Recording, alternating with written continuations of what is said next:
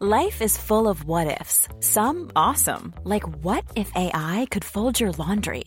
And some, well, less awesome, like what if you have unexpected medical costs? United Healthcare can help get you covered with Health Protector Guard fixed indemnity insurance plans. They supplement your primary plan to help you manage out of pocket costs. No deductibles, no enrollment periods, and especially no more what ifs. Visit uh1.com to find the Health Protector Guard plan for you.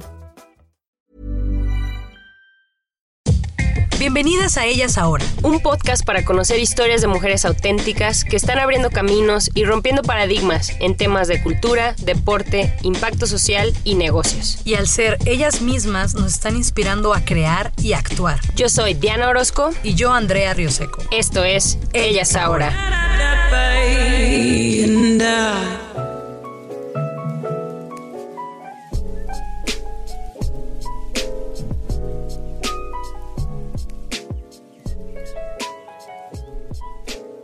En esta ocasión platiqué por teléfono con Enriqueta Arias. Enriqueta es la actual directora creativa y fundadora de Art Synonym, una plataforma fundada en 2015 dedicada a generar una liaison entre artistas, marcas, festivales de arte y espacios públicos. Con Art Synonym ha trabajado con marcas como Netflix, Nike, HM, WeWork, Adobe, Nescafé, Tequila Milagro, entre otras. Enriqueta estudió comunicación en la UNAM y una especialidad en arte y comunicación por el programa internacional del Institut d'études politiques Sciences Po en París. Y más tarde hizo un diplomado postgradual de estudios curatoriales en Londres. Enriqueta tiene una amplia experiencia como curadora independiente de galerías, festivales de arte callejero, museos y proyectos artísticos en América Latina y en todo el mundo. A continuación, nuestra plática. Espero la disfruten tanto como yo.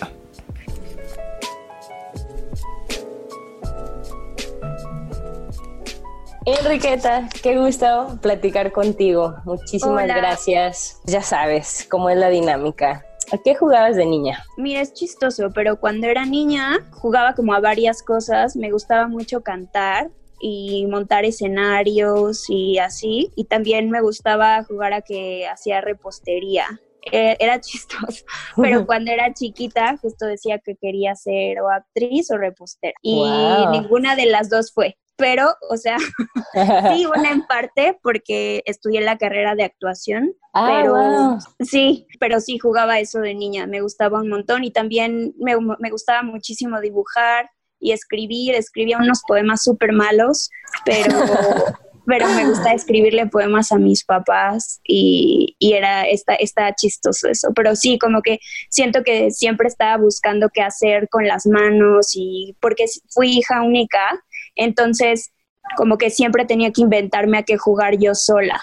Entonces ah. era chistoso, sí. Sí, pero qué padre, muy creativa. Sí, justo, como que tenía que inventármelas porque si no me aburría. Oye, entonces estudiaste actuación y luego comunicación, ¿no? Más bien te quedaste en esa. ¿Y cómo empezó entonces tu camino en el arte? ¿Cómo dijiste, ah, va por acá? Claro, pues mira, como que desde niña justo siempre estudié muchas cosas eh, que tenían que ver con creatividad. Estudié en la Olin Jolistli Ballet muchos años y después estudié música y canto. Después estudié la carrera de actuación y doblaje y eso estuve cuatro años y medio en la escuela de Tena Curiel. Estuve haciendo algunas cosas de doblaje un rato, estuve haciendo teatro y también hacía cortometrajes y demás. Pero cuando entré, mientras estaba terminando actuación, como que entró la disyuntiva entre sí si, aplicaba para el CUT o para Telimba o estudiaba alguna otra cosa. Y en esa época, ninguna de las dos eran todavía, bueno, la de Limba sí, pero el CUT no era licenciatura. Y yo siempre mi sueño era también como hacer una maestría eventualmente.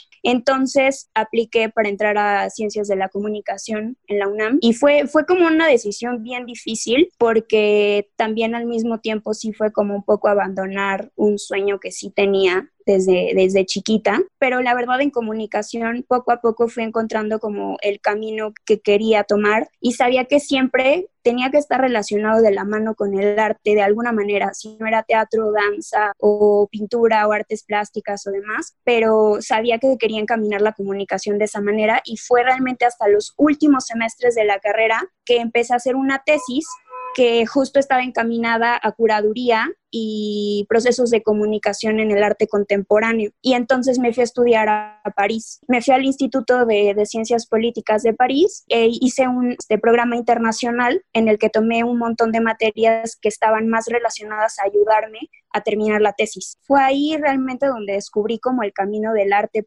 público y el arte urbano, porque aquí en México trabajé más con galerías o con proyectos de arte contemporáneo y fine art, pero en París fue donde descubrí de que existía JR, ¿no? Y, como los Whip y, y, nos fueron a dar pláticas a la universidad, o, y también empecé a ver como el graffiti más en un, en un contexto que ya estaba como muy socialmente aceptado.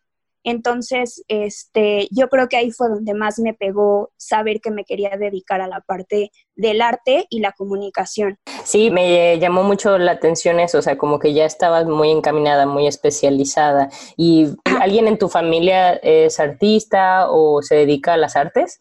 Mi papá es escritor y mi mamá es comunicóloga también, pero mi mamá trabajó también haciendo guiones de cine eh, y de teatro, trabajó en radio muchísimos años. Eh, mis, dos papás trabajaron como periodistas en, el Nacional, de hecho así fue como se conocieron. y ah, como que siempre desde chiquita era como iba a, a, las conferencias que daba mi papá y hablaba sobre literatura, hablaba sobre poesía. Mis papás tenían muchos amigos que eran o escritores o eran artistas plásticos o poetas y como que siento que ese contexto siempre me permeó.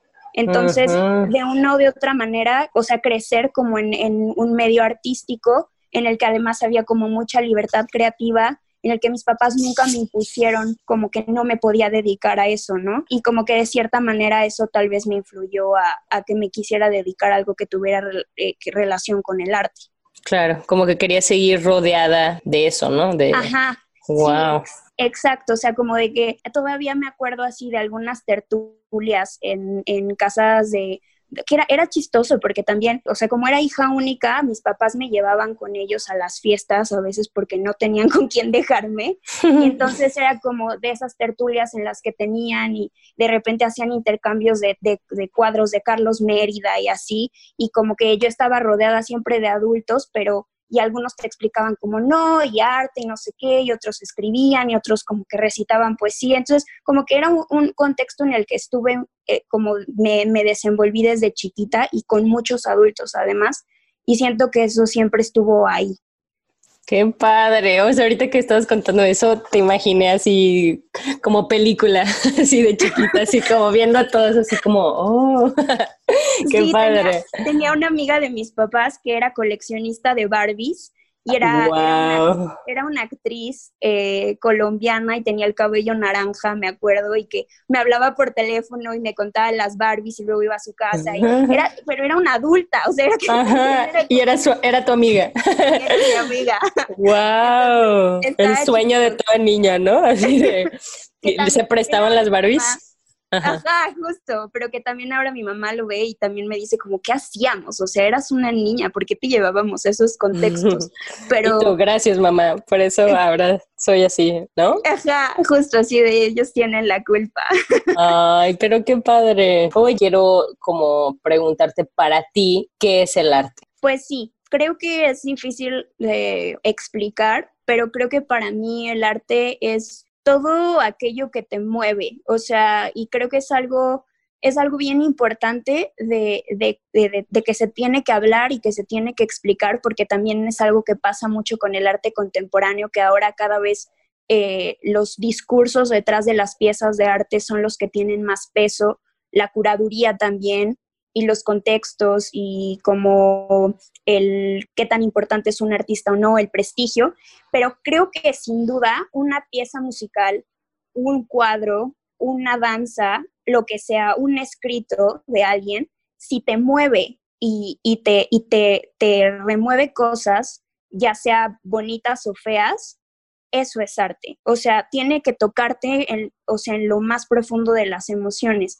Y yo creo que para mí eso es lo más importante, por ejemplo, del arte público, porque una de las cosas que yo veía cuando estaba haciendo mi tesis sobre arte contemporáneo es que los museos y las galerías en, en México principalmente, que es uno de los países con mayor número de museos, es que la gente casi no quiere entrar porque te sientes intimidado, te sientes ignorante cuando entras a veces a un museo, ¿no? Como que el hecho de que estás ahí y no terminas de entender las piezas y entonces sientes como que o no sabes o eres tonto o, mejor te sales y cuando vas a las galerías de repente están detrás de ti para ver si vas a comprar o no y tú a lo mejor solo quieres ver.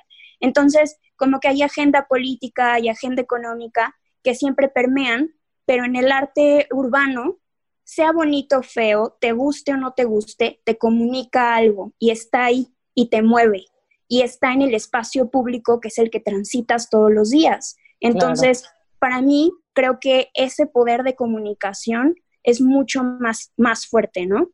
Justo te iba a preguntar eso, que cuál crees que es el impacto del arte en una comunidad. Yo creo que hay, hay es, es, el arte como poder de cambio es brutal. O sea, creo que lo podemos ver de, distintas formas. Me tocó trabajar eh, cuatro años con una organización sin fines de lucro que se llama Pangea Seed, que eh, tiene base en Hawái y trabajé con ellos en un proyecto que se llamaba Seawalls, en el que se especializaban o nos especializábamos en hacer murales que tuvieran, eh, hablaran sobre los problemas de los océanos y las especies marinas. Y estuve trabajando con ellos cuatro años haciendo murales en, en la península de Yucatán, hicimos muchos en Cozumel, en Isla Mujeres, en Cancún, y después empezamos a hacer en todas partes del mundo, en Nueva Zelanda, en Canadá, en Hawái, en, un montón de lados. Y justamente haciendo estos murales nos dábamos cuenta del impacto que tenía en la gente y sobre todo en los niños, como eh, ver los murales en los que, por ejemplo, los de la península de Yucatán nos eh, los hicimos especialmente para hablar de qué estaba pasando con el tiburón ballena y, era, era súper interesante ver a los niñitos que pasaban y te decían, ah, claro, es que no los debes de matar. Y como esos, esos pequeños como cambios, esas pequeñas cosas o acciones que empezabas a revisar en la gente o sobre la basura, sobre no dejar la basura en las playas, es cuando te dabas cuenta que el arte estaba teniendo un impacto directo en ciertos individuos. Obviamente, ojalá que fuera a nivel masivo, pero mientras vaya tocando una persona a la vez, yo creo que el cambio es, es progresivo y es lento, pero es efectivo porque hay, hay cambios de acciones. Creo que para mí es súper importante eso. Qué padre que te tocó verlo, como tú dices, de un impacto directo, ¿no? Oye, y también gracias por mencionar lo de los museos, porque hace que a veces el arte se sienta lejos, ¿no? Y, y algo, y algo elitista, ¿no? Entonces, ¿cómo tú recomiendas que observemos el arte? O sea, ¿cómo recomiendas que, aproximemos una obra? Eh, digamos, pintura o escultura? Yo creo que lo más importante es ir sin esa como necesidad de entenderlo todo o esa presión social de que cuando vas a un museo tienes que agarrar la onda rápido y entender la pieza y sentirte súper conocedor y es bien importante ir y si no te dice nada tal pieza o cual, simplemente es porque no te tocó, porque no estás sintiendo nada. No es que esté mal, porque puede ser que a otras personas sí, pero no te tienes por qué sentir mal porque no sientas nada por esa pieza. Ya habrá alguna exposición, algún cuadro o alguna instalación de luz, alguna pieza musical que cuando la veas digas, órale, sentí algo, se me enchinó la piel o me encantaron los colores o la composición está súper increíble. Es como, no sé qué, de qué va, pero wow. Y yo creo que ahí es cuando algo te impacta. Y por ejemplo, en el caso de lo que decías de que el arte obviamente desde principios de la historia, obviamente estaba súper encaminado a que los reyes y la iglesia eran quienes comisionaban estas grandes obras de arte, ¿no? Y de repente, en 1918, que además justo es una exposición que está ahorita en el Museo Jumex, que es la de, la de Duchamp y Jeff Koons, que Duchamp fue justamente una de las personas que cambió en ese sentido cuál era el significado del arte, porque él empezó a hablar del ready-made y de los objetos como en este momento en el que algo, como un vigitorio, o sea, lo sacas del contexto y lo pones en un museo, se sacraliza, ¿no? Y en ese momento, cuando lo pones adentro de un museo, se vuelve una pieza de arte, cuando probablemente en, otro, en otro espacio no signifique nada. Entonces, es a partir como de esa línea en la que se empiezan a hacer cuestionamientos acerca de lo que era el arte y lo que significaba el arte y si era más una cuestión de discurso del artista o intención o si realmente tenía que ver con lo estético. Entonces, yo creo que tienes, tienes que ir a un museo a una galería simplemente abierto a que tanto puedes emocionarte y puede gustarte como puede que no. O sea, sin sentir presión de nada. Pero obviamente pues es difícil porque al principio incluso a mí todavía me pasa, vas al MoMA o, o vas al Met y es como, si te sientes como intimidad y, y te da miedo a veces, es como de, ay, no sé si yo soy una ignorante. Sí, exacto, eso, ¿no? De que, que ves a todo el mundo, wow, y tú dices, no, no, no lo veo, ¿no?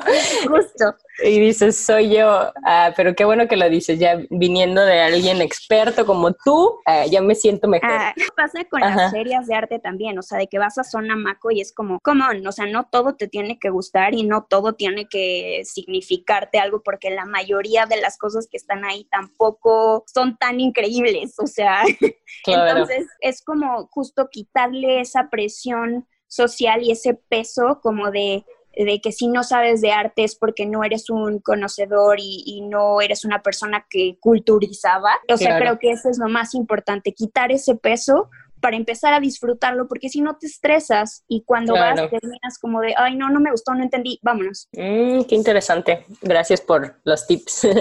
Oye, y bueno, volviendo a tu trayectoria, ¿cómo es que caíste en Art Synonym? ¿Cómo fue que nació? Pues mira, ha sido un camino largo, pero creo que lo más importante es que después de ser editora de Yuxtapos y trabajar como desde el lado editorial con los artistas, haciendo entrevistas, conociéndolos, conociendo al público que leía sobre arte y arte urbano, y después trabajando con Pangea Sid en la organización, haciendo festivales, trabajando en otros festivales de street art en otros lugares. Como que una de las cosas que a mí me generaban más cuestionamientos era que la mayoría de los festivales de arte urbano no les pagan a los artistas. Y por consiguiente tampoco la gente que trabaja en los festivales ganábamos dinero, ¿no? Entonces, era una cosa como que yo decía, ok, está increíble, me encanta, estoy viajando un montón, pero a ver, cuando cumpla 30 años, ¿qué va a pasar? O sea, si quiero tener una casa, si quiero tener como un arraigo y, y, poderme pagar mis cosas, porque también es como, pues los viajes no pagaban la renta, ¿no? Y no quería seguir viviendo con mi mamá eternamente. Y como que también era como un cuestionamiento que yo decía, ¿por qué a los artistas no se les paga por su trabajo? O sea, porque también era eso, ¿no? Les pagaban los viáticos, los insumos, la pintura, etcétera, etcétera, pero per se una paga por hacer una pieza de arte en, en un formato gigante no estaba pasando. Entonces, como que todo eso que empezó a mezclarse en mi cabeza, en el 2015, que fue la última vez que, que pisé una oficina hasta este año, porque regresé, pero trabajé con, con All City Canvas y me tocaba hacer eh, los programas de YouTube y también hacia todas las redes sociales, el contenido de la página y demás. Fue cuando empecé a gestionar yo proyectos de manera independiente y sobre todo apoyados por marcas, por la iniciativa privada. Y entonces a partir de ahí fue que abrí mi propio proyecto, que es en el que sigo trabajando ahora, que se llama Art Synonym. Y es eso, como que mi intención más grande siempre ha sido poderle pagar a los artistas por su trabajo y que yo también pueda vivir de ello y también a otras personas como pagarle a la persona que vende la pintura, al que renta la grúa, ¿sabes? O sea, generar una red y que esté un poco más, no institucionalizado, pero que sí tenga mayor estructura. Esa ha sido como mi intención, sí, generar una red y que los artistas puedan vivir de su trabajo, pero que también se les pague por ello. Claro, órale, qué bueno que notaste eso. Y entonces, bueno, un poquito de las críticas, ¿no? De que hay gente, el arte en murales a veces también lo pueden llamar como publicidad de gran formato. ¿Qué opinas de esto? O qué tipo de comentarios o críticas has recibido y qué opinas? Claro, sí, o sea, ha habido de todo creo que lo más importante es entender el tipo de proyecto que tienes en las manos, O sea, creo que también lo que he tratado de hacer es buscar un balance, porque obviamente no todo tiene que ver con proyectos comerciales. También hemos hecho festivales, por ejemplo, con, como el que hicimos con Tiempo de Mujeres, que fue con la Secretaría de Cultura y que tenía que ver con tener una relación cercana con las mujeres que hacen telares en la calle de Regina y que las artistas hablaran con estas mujeres y a partir de ahí que pintaran un mural que reflejara a todas estas mujeres que trabajan en esta calle en el centro y pintarlo. Y creo que obviamente iba mucho más de la mano desde un punto de vista social, en que obviamente la paga iba a ser menor, pero las artistas querían formar parte del proyecto y yo también. Entonces creo que es como tener un balance entre esta parte comercial en la que obviamente sí es importante porque también se tiene que vivir de algo, pero al mismo tiempo también es tratar de hacer otros proyectos que no necesariamente tengan que ver con eso. Por ejemplo, hace poquito justo los artistas Alter y Coca pintaron un tributo a Yalitza en la colonia Doctores y fue como yo pagué los insumos, yo como Enriqueta, y el Mujan puso el muro y los artistas lo hicieron por voluntad propia. Entonces, creo que son, es tratar como de generar un balance entre lo que te gusta hacer y algo que te mueve, algo en lo que quieres invertir y lo ves como un proyecto personal y también todas estas otras cosas que son necesarias, que también pueden llegar a verse como proyectos comerciales, pero que también funcionan en los que los artistas tienen la oportunidad también de estrenarse como eh, y paga y ser pagados por ello. Por ejemplo, el proyecto que hicimos para el mural de The National, que lo hicimos recientemente, y que las artistas que lo pintaron son Sofía Weiner y Citera Liaro, y nunca se habían subido a una grúa a pintar. Y probablemente si no hubiéramos tenido el hecho de que la banda y estaba comisionado por Mercadorama y hubieran pagado por ello, pues no hubiéramos podido rentar una grúa y ellas nunca se hubieran subido a una grúa a pintar. Y es la primera vez que pintaban un mural de ese tamaño. Creo que la oportunidad fue súper buena, ellas también fue una experiencia diferente y valió la pena. Creo que es ver como las diferentes aristas, sí están todos estos puristas del graffiti que te van a decir como yo jamás me voy a vender, pero también es como, brother, quieres vivir de esto, no.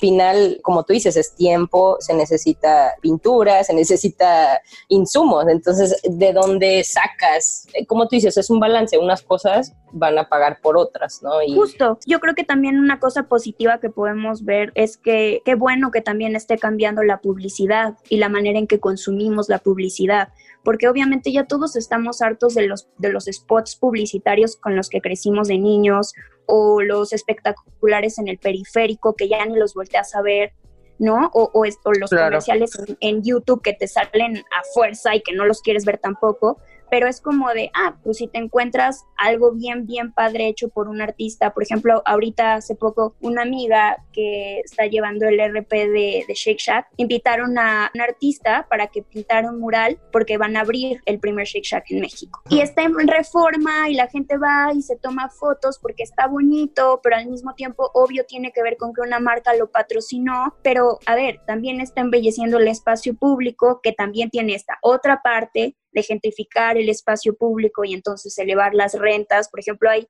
ahorita un graffiti súper que está rolando por todas las redes sociales y que dice, tu street art me sube la renta y también es real. Es, o sea, todo lo bueno también tiene cosas malas. Podemos verlo súper claramente que ha pasado con Wingwood en Miami. A partir de que empezaron a hacer Wingwood Walls, es como, eh, o sea, construyen edificios solamente para poder tener paredes para vendérselas a marca. O sea, ya estamos llegando a ese nivel, pero al mismo tiempo es un espacio que antes era altamente peligroso y que era intransitable y ahora pues es un espacio que está lleno de tiendas y comercios y la gente va cada año durante Art Basel y se divierte y va de fiesta y tal. Obviamente son unas cosas por otras, pero creo que también no se puede ir siempre en contra del capitalismo. O sea, vivimos en él. Sí, un balance. Y digamos, bueno, ahorita que mencionas como que te veo como si fueras un agente de los artistas, eres ese medio, ¿no? Que negocias eh, a favor de ellos y buscas estructurarlo como para que fluya. Bueno, así me lo estoy imaginando. Y me imagino que muchos artistas con los que trabajas pues ya son bastante establecidos, establecidas, pero ¿qué pasa con los que van surgiendo, ¿no? ¿Cómo le pueden hacer para contactarte o para trabajar contigo? Algo que todo el tiempo estoy haciendo, literal, es meterme clavados enormes a Instagram buscando artistas nuevos o incluso recomendaciones de otros amigos que me dicen como este chavo, este chavo no tiene, no tiene redes sociales, pero mira lo que está haciendo. Y también lo que a veces pasa muchísimo es que me mandan sus portafolios o me escriben por Instagram o por Facebook y les doy mi correo electrónico y me mandan su portafolio y cuando tenemos un proyecto que va acorde con el artista y con su estética, obviamente es la persona a la que buscamos. Por ejemplo, te contaba del mural con Citlali con Sofi, más bien son ilustradoras y Citlali, por ejemplo, está trabajando en una exposición individual ahorita, pero que, es todo como en acrílicos y, algunos óleos y demás. Y fue como, bueno, ¿qué tal que se avientan un mural? Y las dos fue como, qué miedo, pero sí quiero. Como que de repente saber como darles un poco el, chance y un, el empujoncito como para que sientan la confianza de que sí lo pueden hacer y después darse cuenta que lo pueden hacer. Creo que eso es lo más importante. No siempre se puede porque hay veces que en algunos proyectos me piden específicamente a un artista. Entonces, pues ahí eso contactar al artista más bien y desarrollar todo el proyecto. Pero cuando hay chance de proponer y generar como espejos nuevos y espectros nuevos para nuevos talentos, obviamente también es, es algo súper, súper importante para mí. Sí, volvemos a lo del balance, ¿no? Me imagino que ha de ser difícil porque por un lado tienes que buscar subir a gente nueva, ¿no? Y por otro, mantener a, los que ya llevan tiempo contigo y cosas así, ¿no? Bueno, el arte sabemos que no tiene género, ¿no? Pero vemos que sí hay diferencia en las oportunidades, no solo en México, pero a nivel mundial. ¿Qué nos quieres platicar al respecto? Digo, tú estás ahí. ¿Cómo ves esto? Es un temazo. Justo yo también cuando empecé mi proyecto, como que lo primero que me importaba y me interesaba pues era sacarlo a flote y conseguir ah, proyectos y, y, patrocinios y demás, pero también después lo que empezó a ocurrir es que yo también me empecé a dar cuenta que estaba replicando patrones machistas en el sentido de que estaba invitando a casi puros hombres a los festivales o a los proyectos. Y entonces fue como de, órale, o sea, es como de, ¿qué estás haciendo? Así.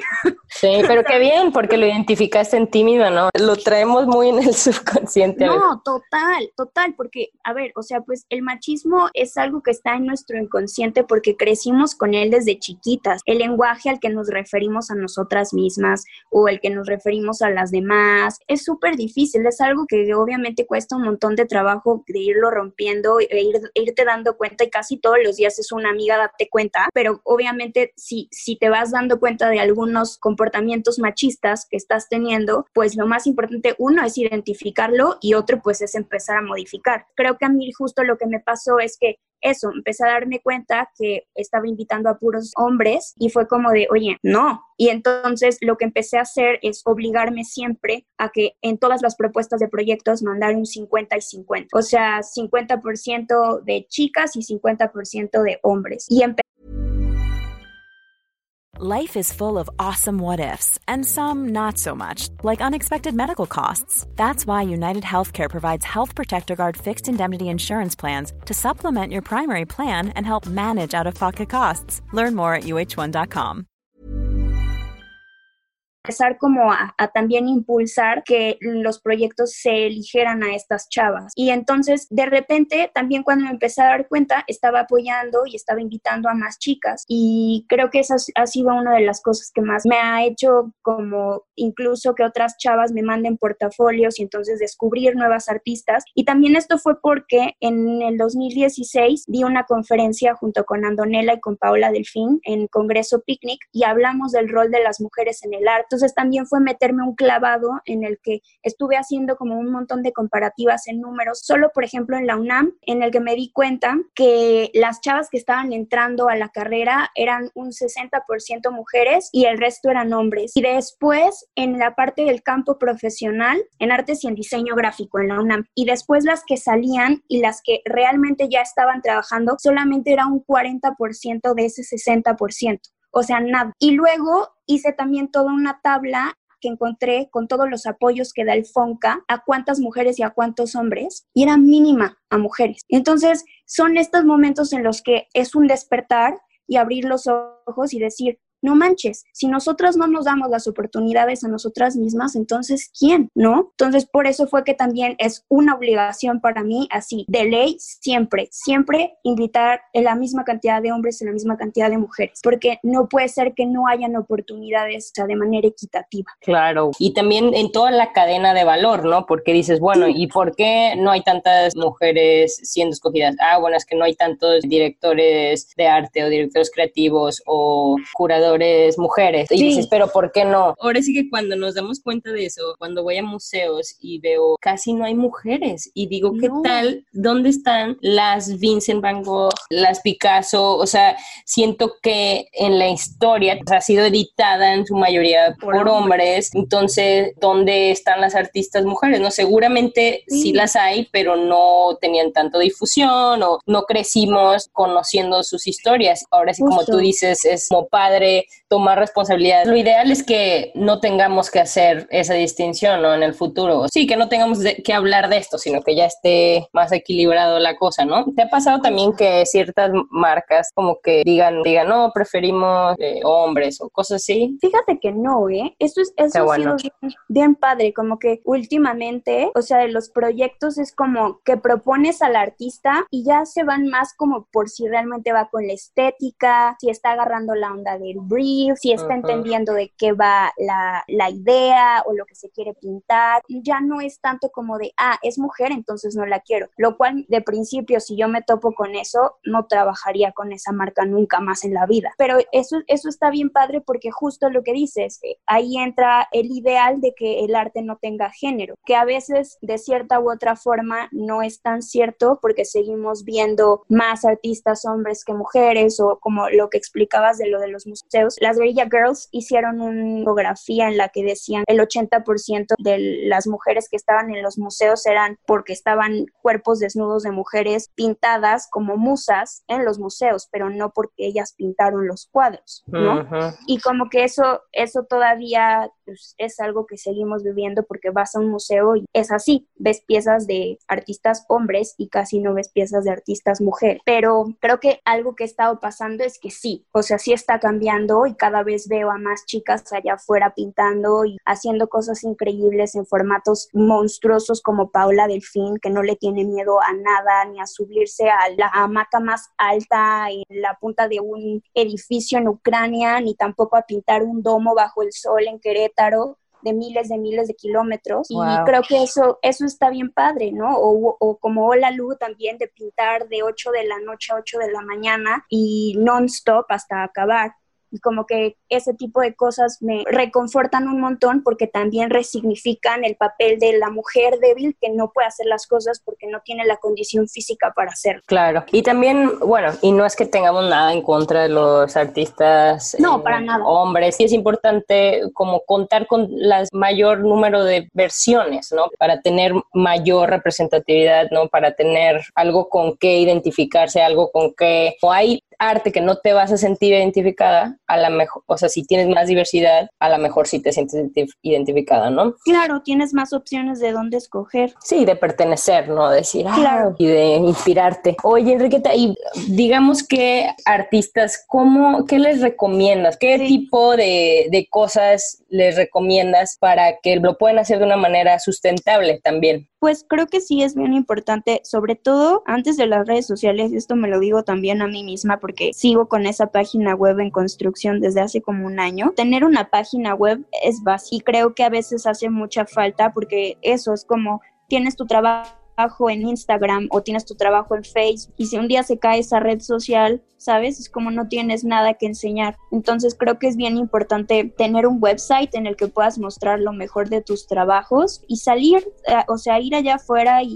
y preguntar y tocar puertas y no tener miedo a que te digan que no, porque el 80% de las veces que toques esas puertas te van a decir que no, pero pues si en una de esas, una vez de 100 te dicen que sí, es un buen chance para poder mostrar tu trabajo. Y yo creo que para eso también lo que sí creo es que no es tanto volverte como un influencer o, ser un junkie de las redes sociales, pero utilizarlas como una herramienta de trabajo para poner tu arte allá afuera, creo que es súper importante, sobre todo Instagram, que es una red social tan visual. Creo que, y lo he visto porque finalmente los artistas con los que trabajo, muchos de ellos, la mayoría de sus chambas les llegan a veces hasta por Insta. Es eso, es como de, órale, como que la marca vio tu chamba ahí, entonces te escribe y entonces te, o alguien te dice como, ay, vi lo que, lo que haces y está increíble, o incluso como nos conocimos tú y yo, igual también fue por Instagram, como que siento que es importante ver las redes sociales más como una herramienta de trabajo que como algo en donde vas a volcar tu vida y te vas a dedicar de lleno a eso.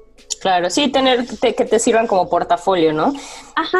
Y, ahora una pregunta un poco más difícil. ¿Cómo le haces para evaluar tu trabajo, no? Si tú eres artista o me ha pasado que a veces vas a, no sé, a ferias en tu cuadra o en tu ciudad o en y ves arte en la calle o no sé, murales y a veces está como muy caro. Caro es relativo, ¿no? Todo esto es relativo, muy subjetivo, pero ¿cómo dirías tú que alguien que va empezando puede evaluar su arte? Sí, creo que es una parte bien difícil porque es una parte que no nos enseñan a nadie en la escuela porque también el dinero es como un tabú siempre, ¿no? Como decirte de, ay, no, cobra por tu trabajo, es como, en la Esmeralda es como, no, sacrilegio, nunca cobres, eres artista, pero es como, pero ¿y entonces cómo voy a vender un cuadro? ¿No? entonces creo que lo más importante es preguntar, es como si estás entre amigos y entre artistas y es como, oye, ¿cuánto cobraste por esta chamba? Para que más o menos yo tenga como una idea de cuánto tengo que estar cobrando por mi trabajo. Y creo que poco a poco es empezar a generar una confianza entre todos y también como un estándar en, el que también la gente no cobre o acepte que le paguen muy poco dinero por su chamba, porque también eso es lo que genera que pues que las marcas puedan como colgarse de decir, ah, pues mejor no te contrato a ti, aunque eres muy buen artista, porque sé que probablemente hay 10 personas atrás que no me van a querer ni siquiera cobrar porque les dé esta oportunidad. Entonces creo que lo más importante es que los artistas siempre traten de cobrar por su trabajo lo más que se pueda y este, o sea, la mayor cantidad de veces que se pueda. Y creo que eh, preguntando, o sea, tanto pueden preguntarle a la gente que coordina los proyectos como entre los mismos artistas. Creo que siempre es como un buen feedback, porque muchas veces eso te ayuda a determinar si estás cobrando mucho o estás cobrando poco. Eh, de tu, de tu chamba, ¿no? Por una ilustración o por un cuadro. Y, y otra cosa que obviamente también rige, pues son las galerías, porque en el caso de que estés presentando una exposición, la galería realmente es la que también va a determinar el porcentaje de comisión que ellos se van a llevar y, que normalmente siempre oscila entre un 50 y un 60%. Entonces, siempre tomar en cuenta eso cuando vayas a, a hacer una exposición es como toma en consideración que el precio que tú pongas le van a quitar un 40 o un 50% o hasta un 60% y tú te vas a quedar con el resto. Entonces, siempre poner los precios en esa perspectiva para que tampoco no termines ganando nada. Órale, necesitamos completamente otro episodio donde nos platiques cómo funciona eso. Lo de las galerías. Sí, ¿tú también trabajas en eso? También. Sí, o sea, justo cuando, cuando estaba trabajando en, en Juxtapost, trabajé en la galería que estaba junto con Juxtapost, que en ese entonces se llamaba 5024 MX y ahora es Maya Gallery. Y, mm. este, y, y también estuve trabajando en dos galerías. Eh, en un proyecto que se llama Nóbulo en España, en, Barcelona, y en Ada, Gallery en, París. Entonces, como que es bien importante entender un poco cómo funciona también lo de las galerías, que aquí en México es bien difícil porque también casi no hay galerías que vendan arte nuevo, arte contemporáneo. Entonces, casi todo siempre es como entre conceptual o foto o más clásico y, a veces es, es como difícil encontrar espacios que por ejemplo, hay muchos espacios de autogestión entre artistas como Casa X o Mártires de la Conquista, que a veces son espacios que, son, que se han gestionado entre artistas, o la Galería de, Smith, que, que, se llama Toba y que también está en el centro y que también es como de artistas artistas. Y ahí a veces está muy padre también porque los mismos artistas pues generan el espacio para que otros artistas vendan su trabajo. Claro. Oye, y otra pregunta un poquito más técnica. Digamos que tu chamba es conseguir chamba, ¿no? O proyectos para artistas. ¿Y qué pasa cuando las marcas los contactan directamente? Al final se está logrando el objetivo, ¿no? Pero pues ya, ya te están cortando. ¿Cómo manejas esas situaciones? Pues a veces es bien difícil porque justo hay momentos en los que igual las marcas primero me contactan a mí o, proyectos en los que primero por mí conocen a los artistas, gestionamos el proyecto, sale muy bien y después ya solamente los quieren contactar a ellos y a mí me quieren saltar. Entonces eso también ha pasado un montón de veces. Es bien difícil de controlar también porque pues es un poco como lo que también pasa con las agencias de RP y también tiene que ver tanto cómo manejes con las eh, marcas o las agencias y cómo lo manejas con, con los artistas igual. ¿No? Entonces, es, es difícil, pero creo que también lo que ha pasado es que en ocasiones cuando contactan a los artistas y generan los proyectos sin una persona intermediaria, como yo no solamente funciono como, como persona intermediaria, sino que yo también hago las producciones, a veces, la mayoría, las marcas no tienen idea de cómo producir el proyecto. Y entonces el artista tampoco lo hace porque el artista hace su chamba. Entonces sale un desastre. Y a veces también es difícil porque obviamente también eso tiene un montón de tiempo de experiencia pues de todos los años que llevo haciéndolo. Claro, tú haces manejo de expectativas, no haces el, plan, como acorda tiempo. Sí, oye, y también eh, me imagino que al final es como un acuerdo entre los artistas con los que trabajas, ¿no? Es como, a ver, si esto llega a pasar, pues dime con confianza, ¿no? O no sé, claro. supongo que ya es algo muy de relación. Sí, es tratar de tener una relación con ellos igual. Oye, y también, ¿cómo le haces tú para conseguir esta chamba? O sea, me imagino que ahorita pues ya te llegan, pero también te pasa de que, ah, mira esta marca, veo que traen esta campaña, siento que estaría padrísimo. O sea, ¿tú también haces propuestas? Sí, justo, ah o sea, de repente las marcas contactan directo, pero también, y a veces también es por otras, por agencias igual, y si no, también he tratado de hacer el approach con con las marcas directamente y proponer proyectos. Y también a veces ha funcionado, otras veces no. Y creo que es como un poco ir creciendo, pues un poco esperando así de hope for the best, pero también creo que es ir, ir generando las condiciones y los proyectos para que te volteen a ver, que también eso es difícil porque también siempre hay como un mar de oportunidades, ¿no? Claro. Oye, ¿y qué has aprendido? O sea, no podemos generalizar, pero hasta el día de hoy, ¿qué podrías decir que has aprendido de trabajar con artistas? ¿Qué es lo más fascinante, pero también como lo más retador? Creo que de las cosas más padres es que siempre, como que en serio, eso de que la creatividad es infinita es súper cierto. Yo hasta la fecha todavía a veces no entiendo esa habilidad que tienen como para, para plasmar en grandes formatos y, entender las proporciones y como estar de cerca y a veces no se, no se pueden alejar del muro para revisar que pintaron una cara en, proporción perfecta, pero cuando la ves es perfecta y es como de, wow, es un don. O sea, es, es, es, como magia. Pero creo que también cosas que son difíciles es que si son personas que son súper complicadas por mismos y son como, o sea, sí es difícil a veces que tienes que funcionar un poco como psicóloga y al mismo tiempo también ir por los cafés y los Gatorades y que no se te vayan a desmayar o sea, que obviamente son personas muy sensibles. Entonces, creo que todos los artistas tienen cosas buenas y, malas, pero creo que de las cosas más difíciles que me ha tocado es a veces eso y manejarlo de los egos, porque a veces también tienen unos egos que son insoportables. Y eso creo que sí son cosas que a, veces terminas diciendo, no importa que seas muy talentoso, pero no quiero volver a trabajar contigo nunca. O sea, algunos clichés sí, son ciertos. Aquí lo escuchaste primero. Ah, Sí,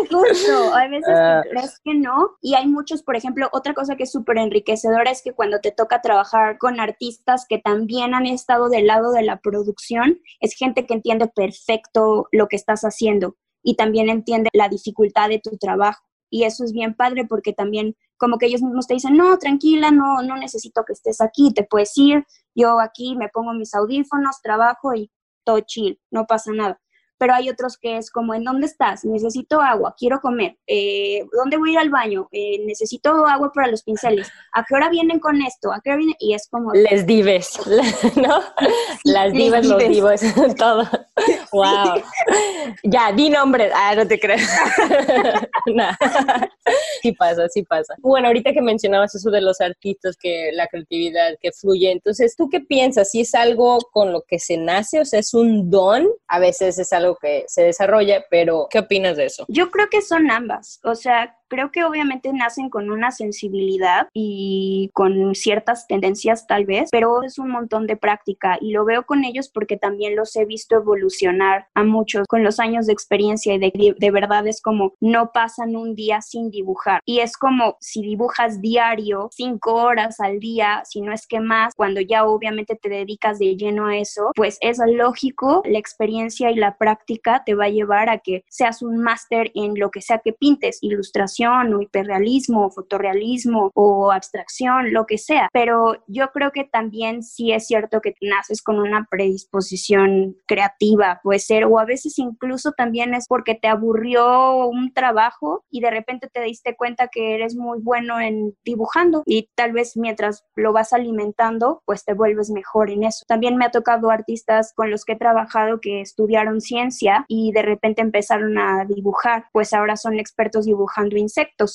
O sea, entonces son, son esas cosas que son bien interesantes de ver también. Claro. ¿Cómo ahora sí que si no hemos consumido arte normalmente y nada más vemos Instagram o Facebook o la el periódico, ¿cómo sería una manera de empezar a apreciarlo o a conocer más sobre el arte? Yo creo que la verdad es como si estás en Instagram, meterte un clavado es súper bueno. Otra cosa, hay algunos medios que no sean, no están especializados en arte, pero lo tocan muy bien, como por ejemplo Malvestida, que es un medio que habla de un montón de temas, pero que tienen también artistas como Maremoto, que tienen una viñeta cada jueves, y entonces te empiezas también a vincular con qué está pasando con artistas como ella, que hablan sobre temas queer y hablan también sobre qué es ser mujer y cómo te sientes en tu propio cuerpo. Y creo que eso es lo más interesante, como ir descubriendo a través de los medios y de las redes sociales, sino también, por ejemplo, bueno, antes existía Yuxtapos Latinoamérica, ya no. Era un medio muy interesante porque justamente hablaba de artistas que no estaban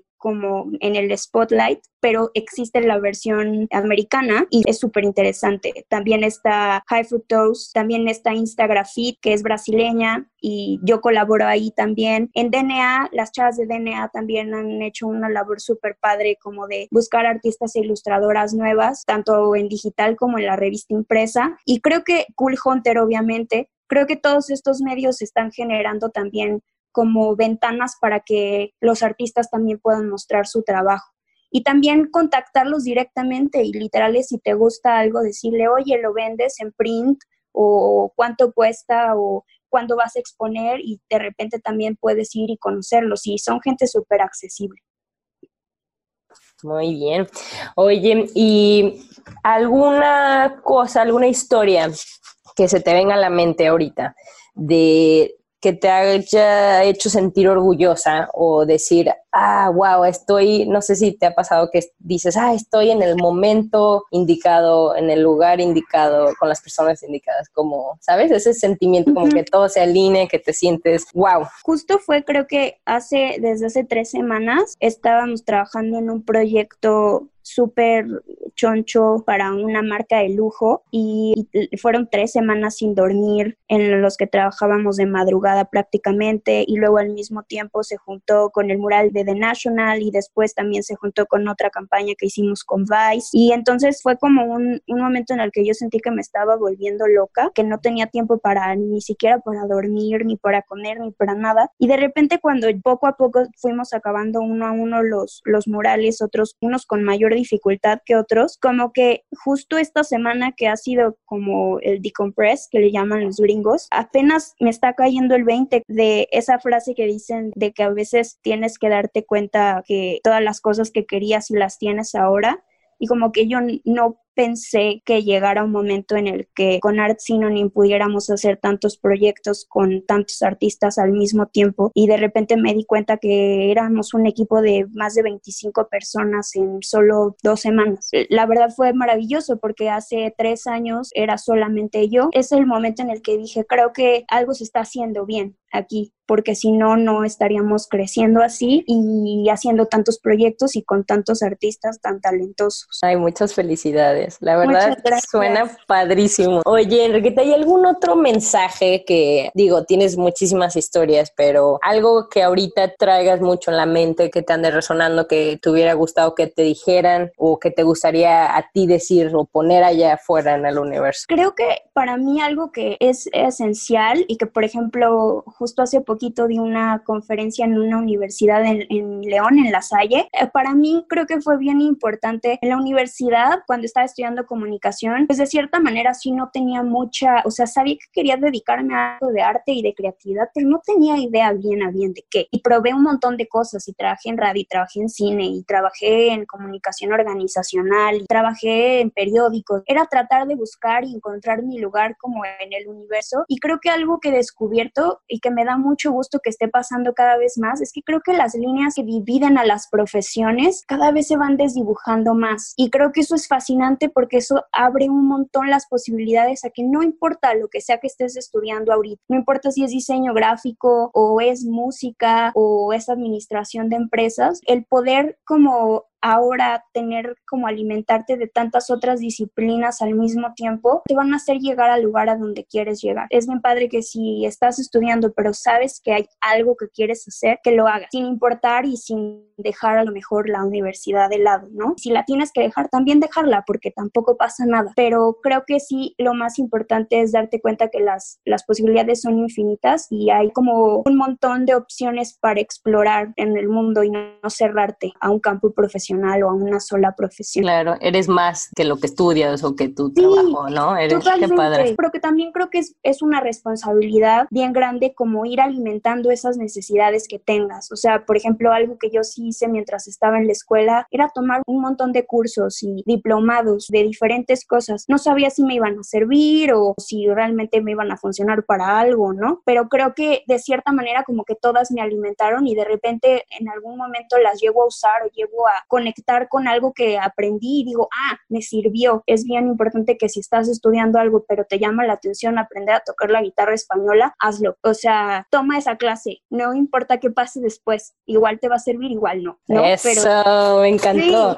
Alimenta tus necesidades, eso suena medio peligroso, pero, pero muy bueno, oye, padrísimo. ¿Tienes algo, algo más que te haya quedado por ahí? Creo que es bien padre también estos espacios como el de ustedes, que la verdad hablar y, poder como platicar tu experiencia, pero también hablar lo que decías de las cosas que tampoco están tan bien. O sea, por ejemplo, si hay algo que yo también puedo decir es que es un medio que es difícil y es un medio cerrado y también hay pocas posibilidades para las chavas. Somos pocas realmente las que gestionamos proyectos culturales y es difícil emprender un negocio como mujer y los retos están. De hecho, el 80% del tiempo nada es miel sobre hojuelas. La verdad es chingarle un montón y la mayoría del trabajo es no salir a una fiesta o no poder ir al cine o no dormir, pero, pero pues lo veo también con otras amigas que tienen otros proyectos, pero que los están emprendiendo ellas como eh, dos amigas que quiero un montón, Regina y Gladys Vega, que tienen una tienda en Polanco que se llama Stendhal Store. Y de repente es como eso, que nos citamos para tomarnos un café y ellas es como, no, porque se cayó la página web y tenemos hot sale y no podemos. Y, y es como de, porque sí, están hasta las 3 de la mañana resolviendo con el técnico cómo, cómo no se les cae la página y las ventas. Y, y son ese tipo de cosas que tienes que estar resolviendo todo el tiempo y a veces eres la administradora y la que va por las cocas y la becaria pero también al mismo tiempo es súper gratificante cuando ves que todo tu esfuerzo también tiene como cosas bonitas al final. Gracias por mencionarlo porque también siento que esta generación solo lo queremos rápido, ¿no? Y si no nos ah, están saliendo las cosas, es como, no, entonces no es por aquí o no, no vale la pena, ¿no? Entonces recordar que sí toma tiempo y que es estarle ahí chingando y a lo mejor ese tipo de glamour no lo vemos en los medios, pero qué padre que haya como ese sentido de comunidad. Eso es lo que tú me inspiras. Oye, sí está difícil, pero no estás sola. Claro, sí, y creo que es lo que sí está pasando mucho es que cada vez veo una comunidad de mujeres más fuerte apoyándonos entre todas en diferentes disciplinas y tratando de conectar los puntos justo entre diferentes disciplinas para pues generar que todas tengamos trabajo y que, y que podamos dar más trabajo a otras mujeres y también a otros chicos y también, o sea, diferentes, no sé, de arte, pero también música, pero danza o ah, teatro, lo que sea. Eso es, es bien importante. Y también otra cosa que, que casi no se habla, pero es que casi todo siempre te da el síndrome del impostor en algún momento, o sea, siempre sientes como que no eres suficiente y que lo que estás viviendo no te corresponde y que tal vez esto que estás haciendo no es lo correcto, pero creo que lo más importante es tratar de creer en, en ti, creer en que lo que estás haciendo está bien aunque cueste trabajo, y poco a poco ir esperando que las cosas fluyan, pero que nada es como de un día para otro. O sea, justo yo empecé en el 2015 y realmente hasta ahorita puedo decir que nos está empezando a ir bien, o sea, y que estamos empezando a tener proyectos constantes y así. No sé cuánto dure, ojalá muchos años. Hay momentos en los que quieres soltar la toalla y ya no quieres continuar. A veces tienes que lidiar con eso y seguir. Claro, y gracias por decir eso. Y es normal, ¿no? Es normal, sí también. Vayan a terapia. ya sé, ¿verdad?